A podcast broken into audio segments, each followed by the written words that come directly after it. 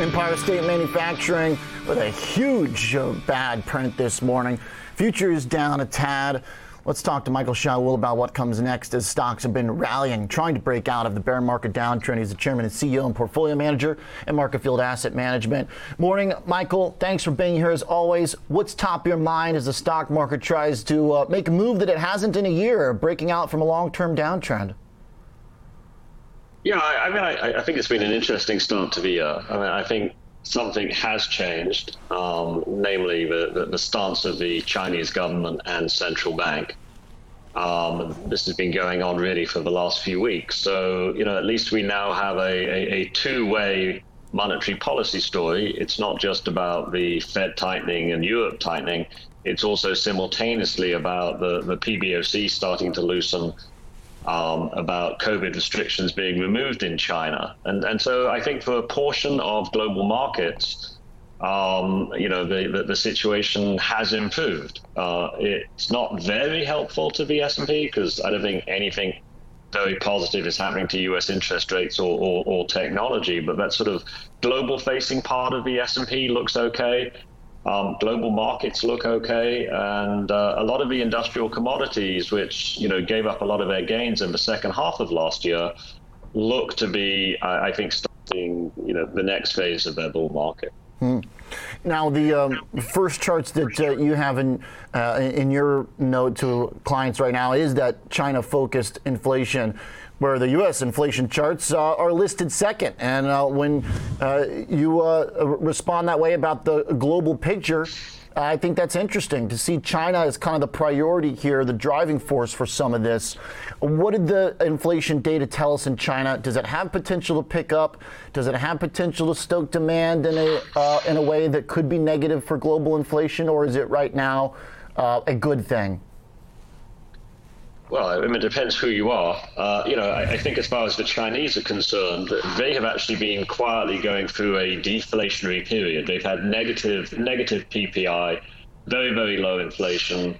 Um, you know, it's really been you know just a very difficult time you know economically over there, and uh, you know I, I think that, that there are signs that their economy you know, is bottoming or has bottomed. It's very difficult to understand the data because of all the short-term impacts of COVID shutdowns and infection waves and sort of voluntary staying at home. But I, I think the bottom line is it looks as if the China inflation cycle cycle has bottomed around about the same time as the U.S. inflation cycle has peaked. So in the U.S., what we see is the sort of removal of a lot of the sort of COVID influence over inflation, making like logistical costs much higher. Um, in China, we see deflation from a lot of industrial commodity prices, including energy, in the second half of the year bottoming. I think as we look ahead, um, I, you know, I think you're going to see what we call reflation. In other words, commodity-driven cost rises coming out of China, um, intersecting with in the U.S. with, as I say, some of the sort of de- deflationary post-COVID prices coming down. I think if you put all of that together, um, you know, I think it's PPI that moves rather than rather than CPI. Um, you know, and as far as investors are concerned, uh, you know, you, you, sort of want to go back to where you were almost a year ago, um, and betting that, that, there's another leg here for commodities. Uh, you know, mm. I think gold is signaling the beginning of that. It's always the first one to move. I think copper, uh, you know, has had a, a really big and really important move in the last four or five weeks. Um, and, and, crude oil um, quietly is trying to poke its head above $80 again. So, um, as I say, I, I, don't think anything's changed with interest rates and with the performance of technology, but, but there's other stuff out there, um, you know, which I think, you know, could have a decent 2023 now. This is a very important point about commodities that you make that I think has gone underappreciated. The signal of gold that led copper that now seems to be trying to form a bottom in crude oil. You mentioned that you'll see PPI move in China first. I like your chart of the China PPI because it looks very unique right now and very uh, specific to China's problems that they've had, where PPI has been in negative territory, now kind of looking like it has that potential to spring back. Where are the limits for some of these commodity prices, Michael, that um, we can tolerate uh, before it causes some tightening language from the Fed or uh, negative disruptions in our peak inflation story? Like when we talk about crude oil at 80 bucks, that's a lot more favorable than 120. But where does our threshold uh, lie right now?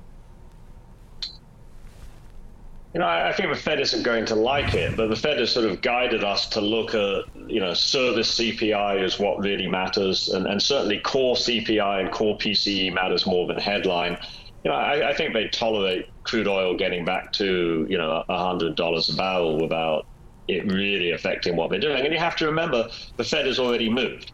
The Fed is already, you know, going to be at at least 4.75% and quite possibly 5% by the beginning of February. Know, we're not talking about the Fed looking at $100 oil with interest rates at zero, which is basically where they were a year ago. Um, you know, as far as something like gold's concerned, I, I just don't think they care.